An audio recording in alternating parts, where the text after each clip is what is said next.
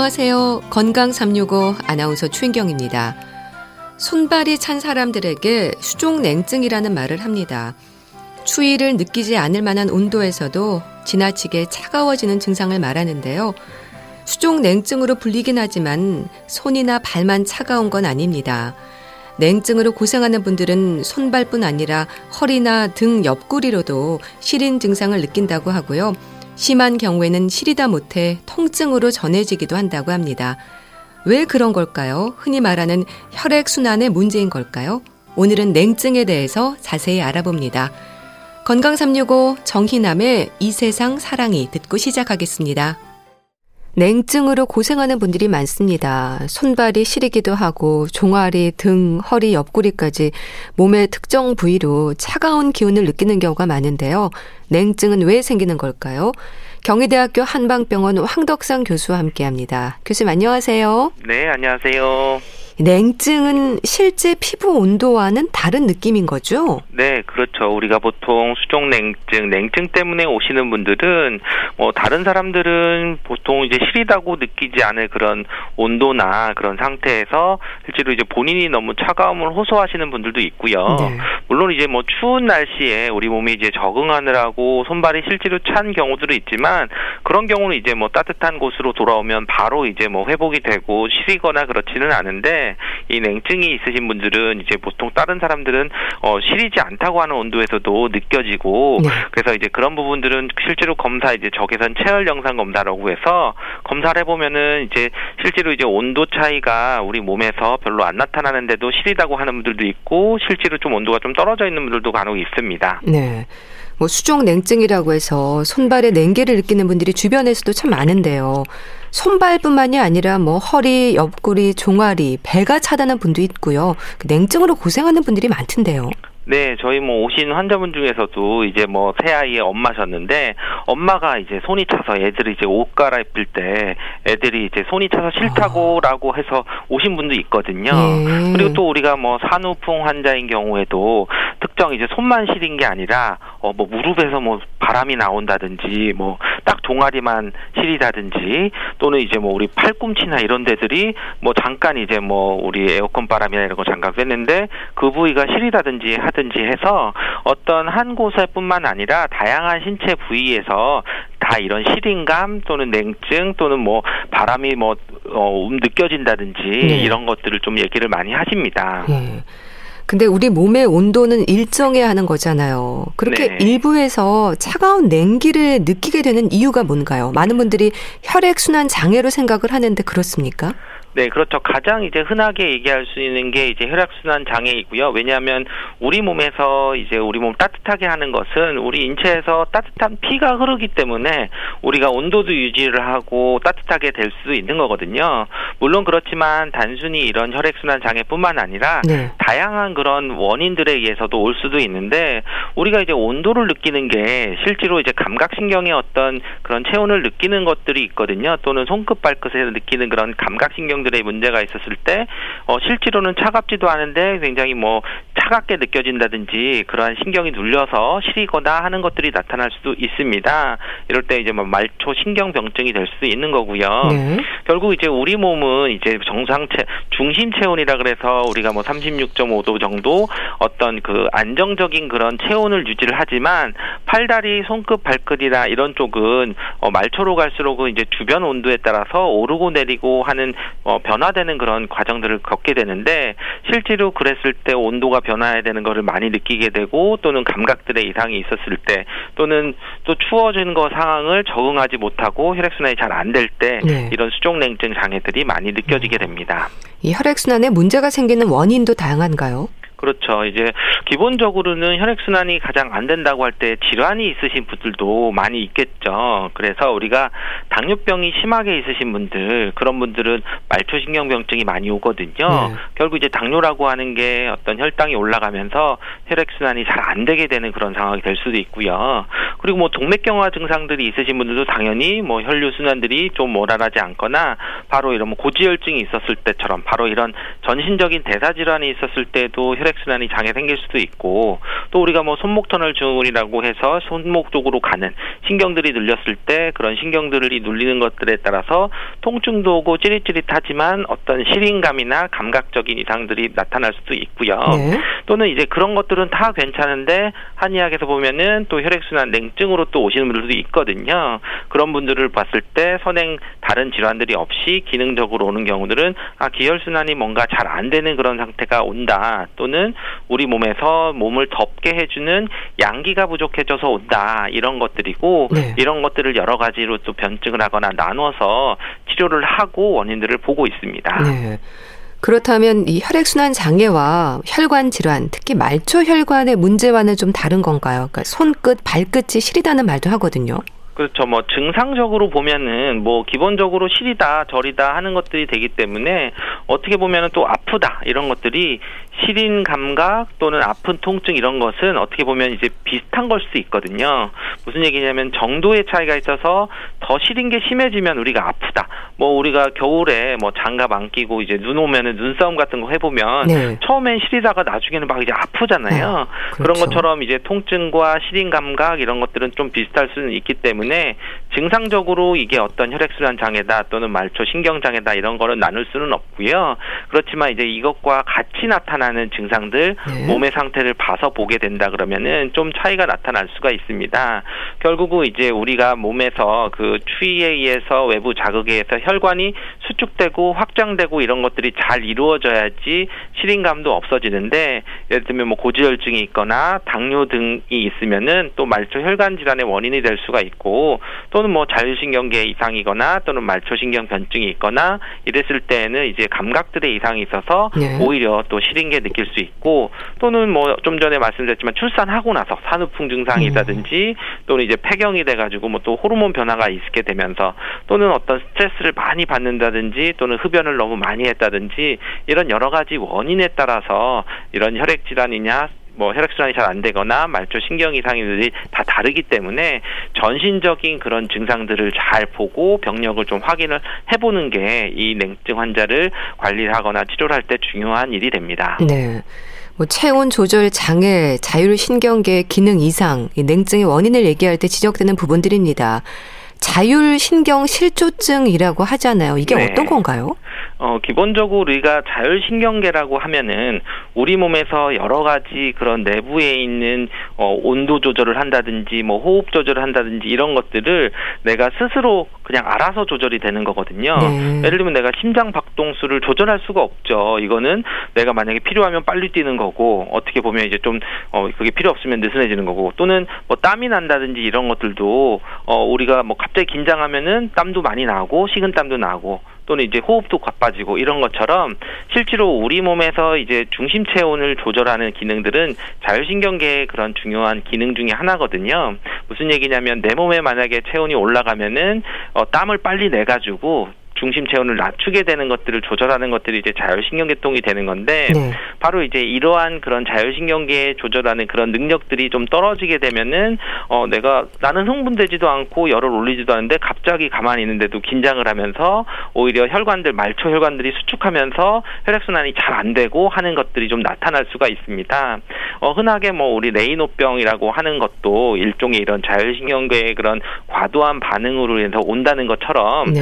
우리가 어떤 특정 질환들에 대해서 잘 원인들이 명확하게 드러나지는 않지만 전신 대사적인 것들의 문제가 있을 때 뭐 피곤하다든지 뭐 땀이 갑자기 난다든지 또는 어떤 뭐 소화 장애가 온다든지 뭐 이런 여러 가지가 있을 때 자율신경계에 좀 이상이 있다 기능적인 이상이 있다라고도 얘기를 하게 되는데요 그런 것이 이제 그런 수족냉증이나 냉증의 그런 원인과도 밀접한 관련이 있습니다. 그럼 이런 게 전체적으로 순환 흐름의 문제인 건 맞는 건가요? 같은 의미인지도 궁금합니다. 그렇죠. 아무래도 우리가 기본적으로 순환이 된다고 하는 거는 혈관들이 과도하게 반응을 하거나 수축하거나 이런 것들을 내가 조절이 잘 못하게 되는 어. 것들인데 네. 자율신경계가 분명히 이런 부분들에서 어느 정도 관여를 하기 때문에 물론 다른 질환이 있을 때 뭐 그래도 나타나지만 또 이런 자율신경 계통에 문제가 있을 때도 혈액순환도 잘 안 되고 또는 손발이 뭐 이유 없이 차진다든지 더 긴장을 한다든지 또는 시린 것들을 갑자기 느껴진다든지 우리가 흔하게 뭐 어떻게 보면 이제 좀 놀랬거나 갑자기 뭐 무서운 영화를 보고 나면은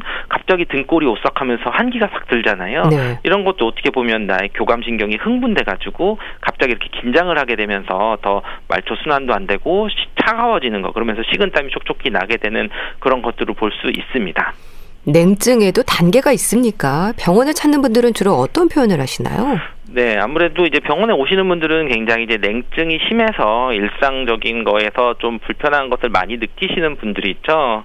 물론 이제 일상적으로 뭐 온도 변화나 이런 거에 따라서 어느 정도 시리다, 내가 아니면 평소에 뭐 좀 손발이 차다, 뭐 이런 것들도 있지만 예. 이런 것과 더불어서 뭐 정말 몸에서 찬바람이 난다고 표현하시는 분들도 음. 있고 또는 뭐 전신이 쑤시고 아프다, 손끝이 뭐 정말 아려서 뭐 좀 아픈 통증까지도 느껴진다, 뭐 찌릿찌릿 저리다, 뭐 이런 것들도 얘기를 하시는 분들도 있고 그리고 이제 누군가 만나서 악수를 할 때 좀 어떻게 보면은 좀 어, 부끄럽다 뭐 너무 아. 차서 사람들이 이제 흠칫흠칫 좀 놀라는 것처럼 네. 그래서 뭐 좀 불편하다 이러시는 분들도 있는데요 결국은 이제 냉증이라는 것도 어떻게 보면 객관적으로 검사를 하기보다는 본인이 이제 주관적으로 느끼시는 부분들이 많기 때문에 일상적인 생활에서 불편하면 치료를 좀 받으시는 거고 또 어느 정도 좀 회복이 되고 뭐 잠깐 일시적으로 하는 것들은 생리적으로 체온을 조절하는 정도라고도 보셔도 됩니다. 네. 그렇게 시리다 못해서 아프다는 말도 하고요. 또 유난히 시린 날이 있는가 하면 어느 날, 어느 날은 또 괜찮다는 얘기도 하거든요. 이렇게 냉증의 증상이 일상에서 다르게 느껴지는 것도 흔한 일인가요? 그렇죠. 어떻게 보면 이제 냉증이 그만큼 주관적인 증상이기도 하면서 본인의 어떤 질환과도 관련되지만 질환에 무관하게 기능적인 그런 상태에 따라서 결국 본인의 체력 상태나 또는 뭐 기운 상태에 따라서 강도가 좀 다르게 느껴지기도 합니다. 예. 결국 우리가 이제 뭐 과로를 해가지고 갑자기 이제 몸살 기운이 들면은 똑같이 바람 부는 것도 굉장히 시리게 하고 오한도 들고 뭐 아프기도 하고 그런 것처럼 어떤 계절이나 날씨나 본인의 체력 상태 상태에 따라서 이런 냉증 정도가 차이가 있기 때문에 주로 이제 한의학에서 치료를 하는 강 점이 있는 부분도 바로 이 부분입니다. 결국 이제 바깥에 있는 그런 냉증을 차단하는 것보다는 몸을 뜨겁게 하는 것보다는 기본적인 체력 상태들을 좀 올려줘서 그 그런 온도 변화나 계절 변화나 이런 거에 대한 적응할 수 있는 능력들을 키워주는 것이 중요하죠. 네. 그럼 이 냉증이 차다는 느낌 외에도 뭐 통증이라든지 다른 증상들도 있는 건가요? 그렇죠. 우리가 농, 그 냉증 때문에 오시는 분들이 많이 얘기하시는 분들이 이제 뭐 어깨 손발이 좀 저리거나 네. 뭐좀 잘 붓는다 이렇게 표현하시는 분들도 있고 또 여성들은 이제 생리통이 심하거나 했을 때 또 이제 그런 특히 아랫배가 좀 차요. 그래서 심하게는 뭐 아랫배 뭐 핫팩을 좀 대야지 된다든지 네. 좀 따뜻하게 해야지 좀 잘 지나가요 이런 분들도 계시고 네. 또는 이제 임신을 좀 잘 안 되는 그런 난임이 있으신 분들도 항상 손발이 차요 또는 아랫배가 차다고 얘기를 하시는 분도 많이 많이 음. 있고요. 또는 이제 뭐 어, 음식을 먹으면 자주 설사를 하거나 또는 변비가 있다든지 이런 장 쪽으로 어떤 기능들이 좀 많이 문제가 된다든지 네. 또 잠을 잘 못 주무시는 거나 또 자, 저녁에 자려고 하면 이제 몸도 차고 자꾸 시려서 잠을 좀 깊이 못 주무시거나 이런 분들 여러 가지 증상들이 같이 냉증과도 나타날 수 있습니다. 네. 또 냉증으로 고생하는 분들을 보면요. 계절과도 상관없이 고생을 하던데 날씨나 계절 또 실내 온도와도 상관이 없습니까? 그렇죠. 기본적으로 이제 냉증이라 그러면은 겨울에 더 심할 것 같다고 생각을 하시는데 네. 냉증 환자분들이 가장 좀 어떻게 힘들어하시는 계절이 여름이거든요. 오히려 여름이군요. 오히려 여름. 왜냐하면 여름에 되면은 오히려 밖은 굉장히 덥지만 실제로 이제 실내에서 이제 에어컨이나 이런 것에 대해서 딴 사람들은 다 괜찮은데 네. 본인이 너무 견디기 힘들고 음. 그렇다고 해서 또 이제 뜨겁게 하면은 또 더우니까 이 온도 조절이 잘잘 되지도 않을 수도 있고요. 그렇지만 겨울은 이제 바깥에는 물론 춥지만 실내는 오히려 따뜻하게 되어 있는 부분들이 많기 때문에 네. 겨울을 오히려 또 좀 더 편하다고 아. 하시는 분들도 있고요. 그런데 잘 보면은 이게 우리가 온도에 대해서 적응하는 것들이 중요합니다. 그렇기 때문에 이 계절 변화에 그 온도 변화가 있는 환절기에 오히려 이런 수족 냉증인 분들이 좀 더 심하게 그러니까 오히려 겨울이 되면 괜찮은데 겨울이 오려고 할 때 또는 여름이 오면서 갑자기 더워지면서 어떤 내 몸에 좀 온도 조절이 잘 안 되고 그런 변화에 적응을 못할 때 이런 냉증 환자분들이 더 심하게 그런 오시는 분들도 있습니다. 네. 냉증의 위험이 높은 체질도 있습니까?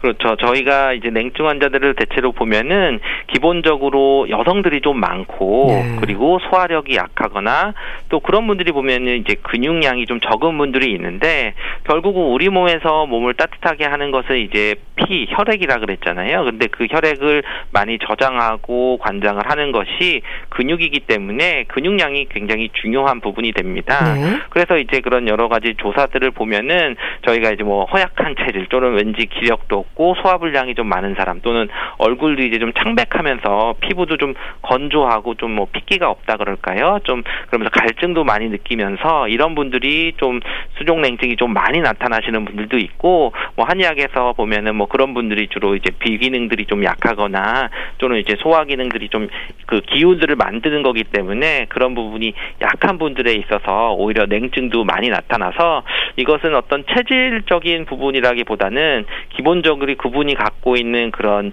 체격, 체력 뭐 이런 부분들이 좀 더 많이 냉증들이 네. 나타난다고 볼 수 있습니다. 그렇다면 또 앓고 있는 다른 질환으로 인해서 냉증이 생긴다거나 하는 부분도 있을까요? 그렇죠. 가장 이제 흔하게 뭐 산후풍이 오셨을 어, 때 산후풍이요. 냉증들을 많이 네. 얘기를 하시고 또는 뭐 이제 월경통이나 뭐 또는 폐경기 증후군 때 오히려 갑자기 더 시려지는 것들이 나타나는데 또 이제 폐경기 관련돼서 그런 냉증들은 위로는 또 열이 많이 나는데 또 아래쪽 뭐 허리 아래쪽이 너무 시려서 불편하다.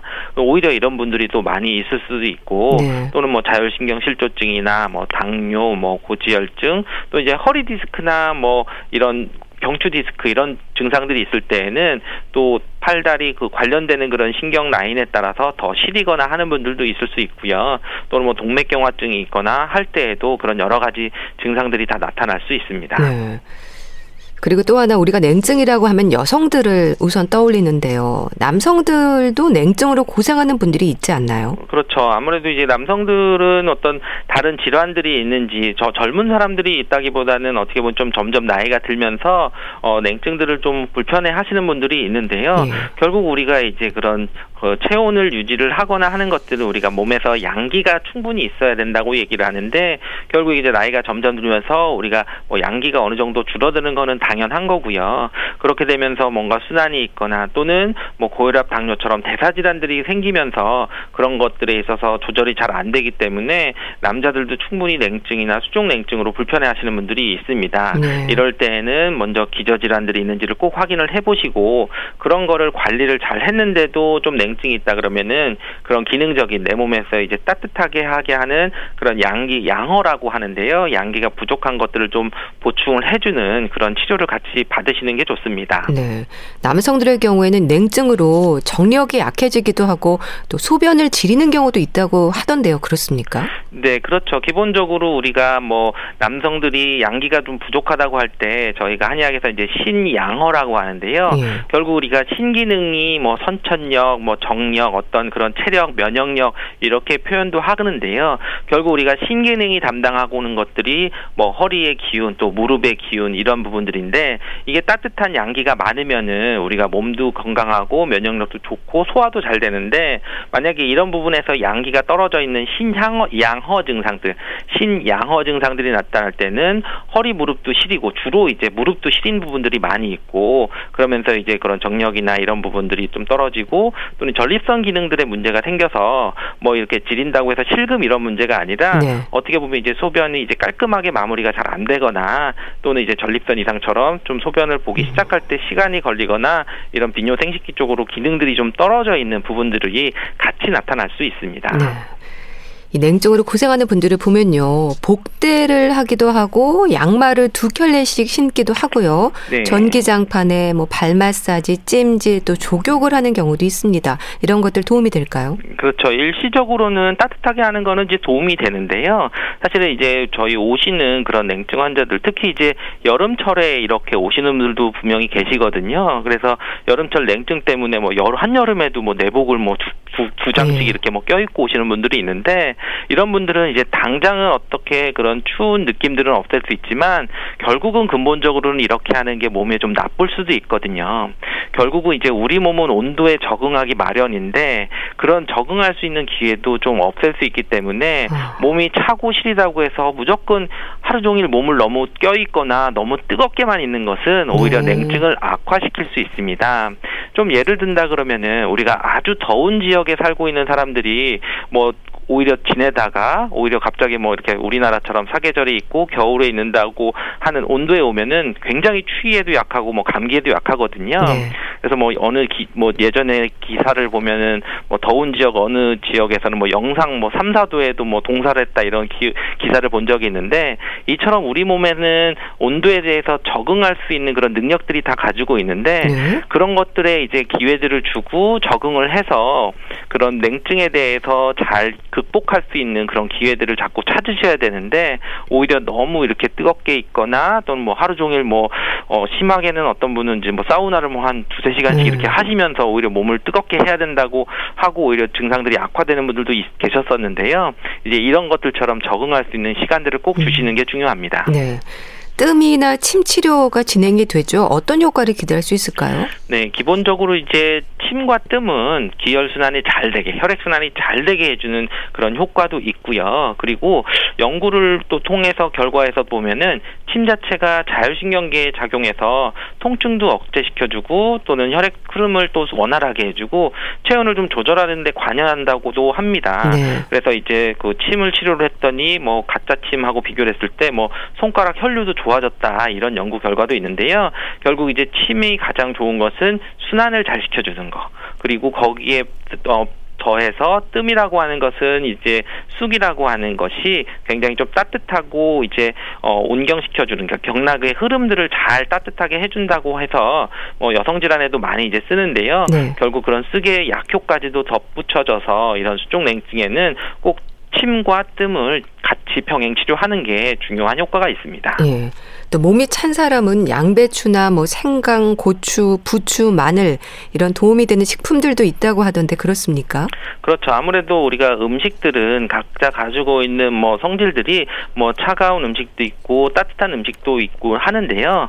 근데 사실 이제 이거를 너무 뭐 차다고 해서 뜨거운 것만 뭐 찾아서 드시는 게 아니라 항상 음식을 먹을 때는 우리가 좀 균형감 있게 드시는 게 좀 중요하기 때문에 네. 골고루 드시는 게 중요하고요. 그렇지만 제가 이제 냉증 환자분들에게 꼭 설명하는 것 중에 중요한 거는 뭐냐면 오히려 이제 뭐를 찾아 먹는다기보다는 우리 몸에서 혈액 순환에 방해되는 음식들을 좀 안 먹는 게 좋은 거죠. 예. 좀 말을 바꾸면은 이제 오히려 맵고 짜고 이런 음. 것들을 많이 먹으면은 막 매운 거 먹을 때는 막 땀이 나고 열이 나니까 우리 몸에서 막 따뜻하게 되는 것 같지만 또 일시적으로는 또 내 몸에서는 어떤 자율신경계통이 그거에 반응해서 오히려 땀을 내면서 온도를 자꾸 떨어뜨리게 하는 쪽으로 그런 조절 기능들이 좀 어, 오해가 이제 혼란하게 될 수도 있거든요. 네. 결국 이제 그런 것처럼 우리가 기본적으로 소화가 잘 되고 골고루 잘 드시는 것이 중요합니다. 네. 그럼 냉증을 예방하거나 증상을 완화할 수 있는 방법, 생활 속에서 살펴야 하는 부분들 없을까요? 어, 기본적으로 이제 근육량, 그 우리가 운동 또는 각 큰 관절들의 그런 순환들을 굉장히 저는 중요하게 생각을 합니다. 네. 결국은 우리가 냉증 환자들은 오히려 양기가 차오르는 아침에 좀 일찍 일어나서 좀 햇볕도 좀 보면서 운동도 하는데 이 운동할 때는 뭐 어떤 운동이든 간에 큰 관절, 어깨 네. 관절이라든지 고관절들을 충분히 움직여줘서 혈류 순환이 잘 되는 것들을 습관화하시는 것이 굉장히 중요합니다. 네, 알겠습니다. 자, 오늘은 냉증에 대한 말씀 드렸는데요. 경 희대학교 한방병원 황덕상 교수와 함께 했습니다. 말씀 잘 들었습니다. 감사합니다. 감사합니다. KBS 라디오 건강365 함께하고 계신데요. 조화문의 같은 하늘 아래 듣고 다시 오겠습니다.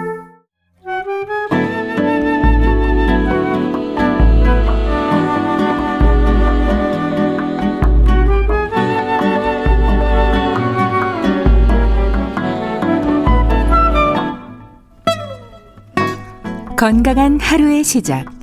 KBS 라디오 건강 365. 최윤경 아나운서의 진행입니다. 주말의 건강책 정보 book 칼럼니스트 홍순철 씨와 함께합니다. 안녕하세요. 네, 안녕하세요. 오늘 소개해 주실 책은 제목이 호흡의 기술입니다. 글쎄요. 우리가 숨 쉬는 호흡, 홍순철 씨와 제가 함께하는 호흡, 어떤 호흡을 말하는 건가요? 예, 우리가 숨 쉬는 호흡을 의미하는 그런 책인데요. 사실 저는 이 책을 상당히 개인적으로 기대를 했습니다. 왜냐하면 제가 이 알러지 비염이 있어서 네. 사실 환절기가 되면 호흡에 상당한 곤란을 겪고 있기 때문인데요. 그리고 이 책은 미국과 영국에서 2020년 내내 베스트셀러로 자리를 잡을 만큼 큰 호평을 받았던 책이거든요. 예. 아무래도 이 작년이 코로나19 사실 이게 호흡과도 많은 관련이 있잖아요.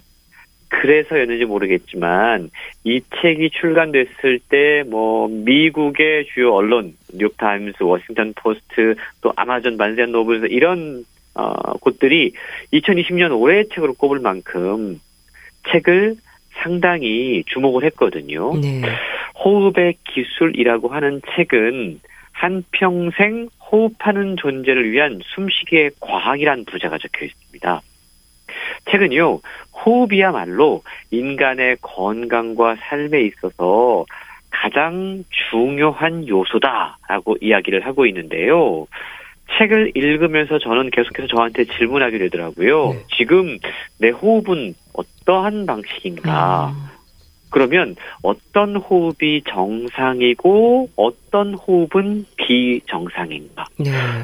우리의 숨 쉬는 과정 호흡에 대해서 많은 생각들을 하게 해주는데요.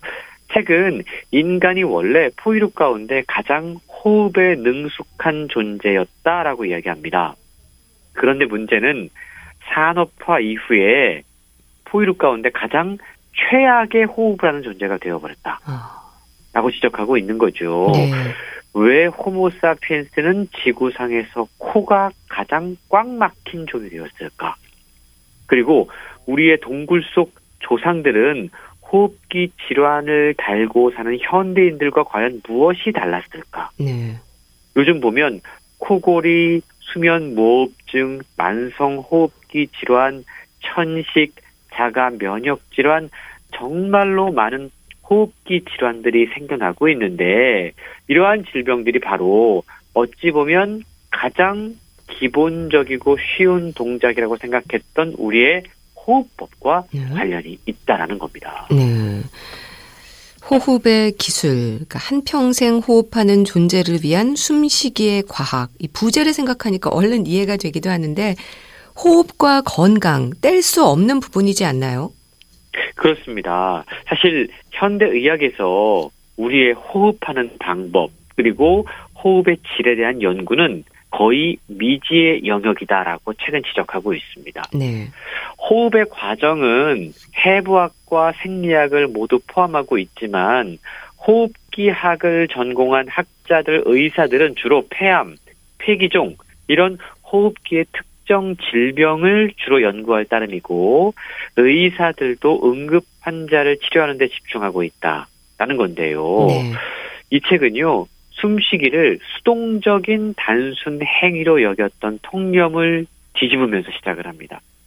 인간이 오랜 진화의 과정을 거치면서 호흡 능력의 변화가 생겼다라고 지적하고 있는데요.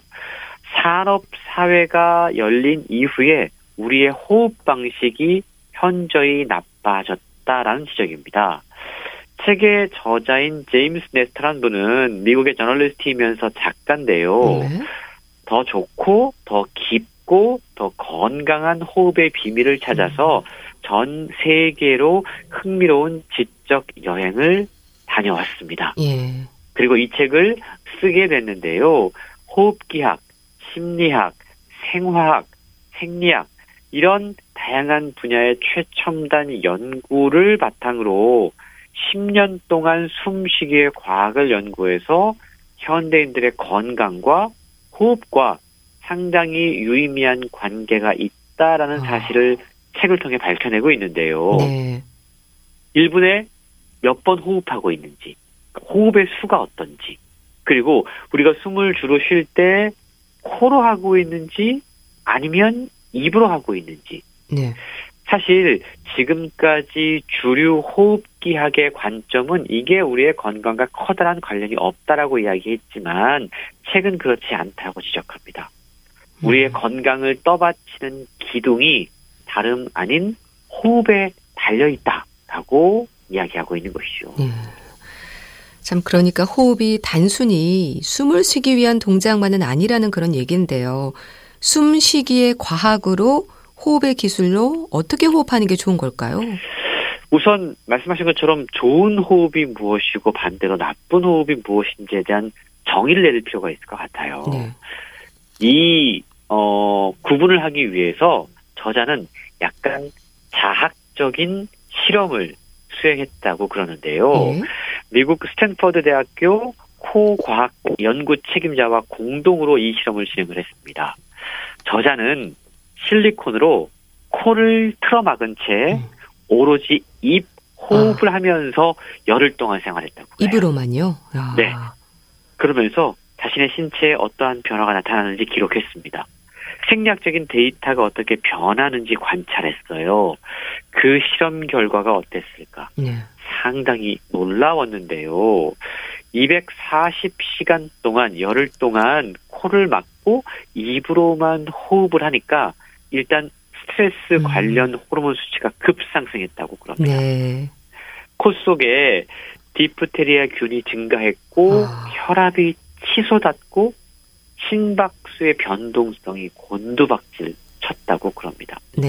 이게 심박수의 변동성 이건 우리의 환경 변화에 대한 인간의 적응 능력 이것이 어떻게 변하는지를 보여주고 있는데요.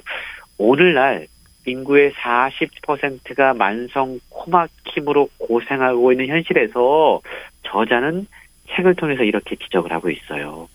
만성적인 입 호흡은 전적으로 비정상이다. 음. 뿐만 아니고 네. 폐활량은 수명과 어떤 관계가 있는지, 분당 최적 호흡수는 얼마인지, 그리고 천천히 숨을 쉬게 되면 우리 몸에 어떠한 변화가 일어나는지, 네. 그리고 완전한 날숨, 우리가 들숨, 날숨 이야기하는데 숨을 내뱉는 거죠. 날숨 배출의 효과가 무엇인지, 그리고 들숨을 통해서 우리 몸속에 들어온 공기는 우리 몸에서 어떠한 역할을 하고 있는지, 사실 우리가 그동안 별로 그렇게 깊게 생각해 보지 않았던 음. 호흡의 놀라운 세계로 독자들을 초대하고 있는 겁니다. 네. 참 또 호흡에 부담을 주는 미세먼지, 초미세먼지도 걱정인데요. 호흡과 관련해서 책에서는 또 어떤 부분들이 지적이 되고 있습니까? 예, 일단 앞서서 우리가 정상적인 호흡이 코 호흡이다라고 하는 걸 시험을 통해서 밝혀냈다라고 말씀을 드렸잖아요. 근데 왜 이 코 호흡이 입 호흡으로 변화하게 됐을까? 이걸 좀 먼저 알아야 돼요. 네. 인류가 오랜 진화 과정을 거치면서 얼굴, 두개골 그리고 입안 구조에 변화가 생겼다고 그럽니다. 그러면서 이게 코 호흡의 걸림돌로 작용하기 시작했는데요. 우리가 이 사진을 통해서 다큐멘터리를 통해서 이 고대인들의 얼굴 모양을 잠깐씩 볼 수 있지 않습니까? 예. 보면 현대인과 좀 다르게 생겼어요. 어. 앞턱이 큼직하고 입안 그러니까 구강이 좀 넓고 예. 그러다 보니까 기도도 넓고 이렇게 되면 원활한 아. 코호흡이 가능했다고 그럽니다. 그랬네요. 와. 근데 왜 이런 변화가 생겨났냐면 산업화 과정을 거치면서 뭐든지 빨리빨리 해야 됐었어요. 네. 그러니까 빨리 일하기 위해서 먹는 것도 빨리 먹어야 되고 그러지 않습니까?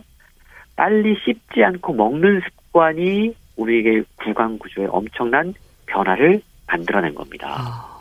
얼굴이 좁아지고 예. 턱이 작아졌죠. 뿐만 아니고 먹는 습관 이외에 미적 기준이 음. 바뀌었어요. 네. 특히 여성분들은 작고 가름한 얼굴, 이게 이제 예쁜 얼굴의 표준으로 자리를 잡으면서 자꾸만 그렇게 되기 위해서 노력하면서 이게 호흡에도 문제를 일으키기 시작했다는 거죠. 우리가 입으로 호흡하면서 인체의 외형을 바뀌, 바꿔놓게 되는데 이게 이제 기도까지 변형시키고 있다고 그래요. 네. 우리가 입으로 공기를 들이마시면 호흡 압력이 감소한다고 그럽니다. 그래서 입 뒤쪽에 연 조직이 느슨해지면서 이게 내부로 휘어들어서 전체 공간도 아. 줄어들고 호흡은 더욱더 어려워지게 되는 겁니다. 예. 그러니까 입호흡을 하게 되면 결국 또다시 입호흡을 할 수밖에 없는 상황이 진행되고 있다라는 거죠. 네. 그런데 코로 호흡을 하게 되면, 그러니까 코 호흡을 하게 되면 그 반대가 됩니다. 코로 숨을 들이마시면 목구멍 뒤쪽에 있는 모든 느슨한 조직들의 이 호흡이 부딪히게 되고 공기 압력이 생기면서 기도의 폭이 넓어진다고 그래요. 그러면 숨쉬기가 쉬워지는 거죠. 그렇군요. 코 호흡이 반복되면 호흡기 조직과 근육이 더 넓게 개방되도록 조정된다라고 이야기하는데 그러니까 입 호흡은 다시 입 호흡을 부르고 코 호흡이 다시 코 호흡을 부르기 때문에 우리가 코 호흡이 힘든 부분이 있어도 코 호흡을 위해서 연습하는 것이 중요하다라고 책은 설명하고 있는 겁니다. 예. 그러니까 코 호흡의 중요성에 대해 다시 한번 생각하게 되네요. 근데도 최근 호흡이 단순히 뭐 호흡기 기관이나 폐 건강과만 관련이 있는 게 아니라 전반적인 건강의 문제를 일으킬 수 있다고 얘기하는 거잖아요. 그렇습니다. 이제 이런 관점이 우리가 지금까지 이 코라던가 이비인후과를 들어봤던 그런 것들과 조금 상당히 신선한 관점이라고 이야기할 수 있는데요. 이미 호흡이 건강과 장수의 열쇠라는 증거가 많이 있다고 그럽니다. 네. 특히 폐활량은 수명과 큰 연관성이 있는데요. 일반적으로 나이가 들고 노화가 진행되면 폐도 쇠퇴 일로를 걷는다고 그래요. 갈비뼈가 점차 안쪽으로 붕괴하고 폐를 둘러싸고 있는 근섬유가 약해지면서 30세에서 50세까지 약 12% 폐활량이 감소할 수밖에 없다고 그럽니다. 네. 나이 들수록 폐활량은 더 빠르게 감소하고 여성이 남성보다 훨씬 더 나빠지는 경향이 있다고 그러는데 그러니까 80세까지 우리가 생존하게 되면 20대 때보다 공기를 30%덜 아, 들이쉴 수밖에 거죠. 그렇군요. 당연히 나이가 들면서 더 빨리 더 세게 숨을 쉴 수밖에 없는 그러니까 어르신들을 보면 예. 숨쉴 때 약간 힘들어하는 모습들을 아. 보이잖아요. 이게 당연하다라는 건데 문제는 이러한 호흡 습관이 고혈압, 면역 장애, 불안 장애 이러한 만성 질환으로 이어질 수 있다라는 거예요. 저자는 이렇게 나이가 들면서 폐 활량이 작아지고 호흡이 가빠지는 과정을 당연한 것으로 받아들여야 할까라고 묻습니다. 그렇지 않다라는 건데요. 네. 우리가 들숨 날숨 이야기할 때 날숨의 힘을 최대한 이용하면 그 숨을 쉴 때 좀 깊게 그, 어 그리고 오랫동안 숨을 내뱉는 그 아. 과정을 이용하게 되면 날숨의 힘을요? 예. 예. 이 횡격막의 운동 범위가 늘어난다고 그래요. 아, 이게 폐를 확장시키는 효과를 가져오게 되는데 네. 일반적인 성인은 호흡할 때 횡격막이 운동 범위의 10% 정도에 불과할 정도로 살짝 움직이게 되는데 이게 심장에 과도한 부담을 주어서 혈압을 높이게 되고 순환기 질환을 촉진시킬 수가 있습니다. 그래서 호흡량을 늘리고 날숨을 좀 예, 크게 쉬면 네. 횡격막을 운동 범위의 50%에서 70%까지 늘릴 수 있기 때문에 이게 심혈관 스트레스까지 줄여서 우리의 인체가 조금 더 효율적으로 기능할 수 있도록 돕게 된다라고 설명하고 있습니다. 네. 정말 호흡이 얼마나 중요한지 다시 한번 생각해 보게 되는데요. 우리 생활 습관도 돌아볼 필요가 있겠어요. 그렇습니다. 거- 어, 우리의 이 숨쉬기 능력이 건강과 수명의 척도다라고 최근 반복적으로 이야기를 하고 있는데요. 진화 인류학 관점에서 이 인류의 호흡이 그동안 어떠한 변화를 겪었는지 상당히 집요하게 추적하면서 인간이 다시 호흡을 바로 잡으려면 어떻게 해야 되는지 실용적인 해결책 역시 책을 통해 제시해주고 있습니다. 네. 호흡법의 목표는요, 느리게, 더 적게, 그리고 코로 음. 숨을 쉬는 것이다. 라고 설명하고 있는데, 느리게, 더 적게, 그리고 코로 숨을 쉬는 것. 그렇습니다. 네. 이렇게 훈련하게 되면 우리 몸 안에 호흡 기체 농도가 균형을 이룸으로써 최대한 많은 산소가 최대한 많은 조직에 전자 전달될 수 있다고 그래요. 음. 그러면 우리 세포가 훨씬 더 활발하게 활동하게 된다는 거죠. 네. 뿐만 아니고 일상생활 가운데 다른 자세를 취하는 것도 호흡에 상당히 밀접한 영향을 미치고 있다고 그럽니다. 그리고 산업화 시대에 접어들면서 우리는 밥 먹는 걸, 식사하는 걸 마치 에너지를 채우는 거라고 생각하고 있어요. 책은 식사를 할 때도 네. 자주 많이 씹어야 한다라고 이야기합니다. 아, 이 씹는 씹는 활동이 우리의 코 호흡에 상당히 많은 도움이 될 수 있다는 거고 또 책에 보면 혀를 뻗치는 운동인 뮤잉 운동이라는 게 소개가 되고 있는데 네. 혀를 가끔씩 이렇게 어 좀 쭉 뻗는 어. 그런 동작을 취하는 게 혀를요. 네. 어.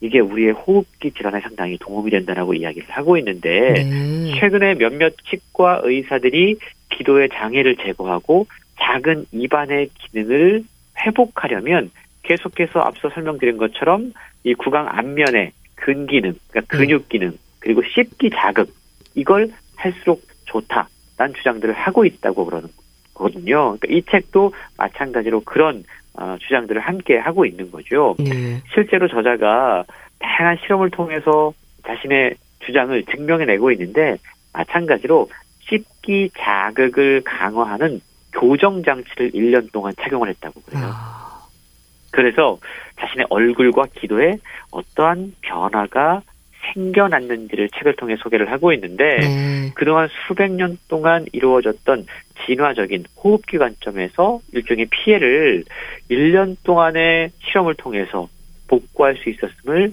증명해 냈다고 그럽니다. 네. 사실 책에도 우리의 호흡이 얼마나 우리의 삶과 건강에 중요한지를 소개하고 있지만 우리는 최근 코로나19 때문에 매일 마스크를 쓰고 있는 일상을 살면서 우리가 그동안 호흡과 숨쉬기 활동을 얼마나 홀대했는지 네. 다시 한번 깨닫고 있는데요.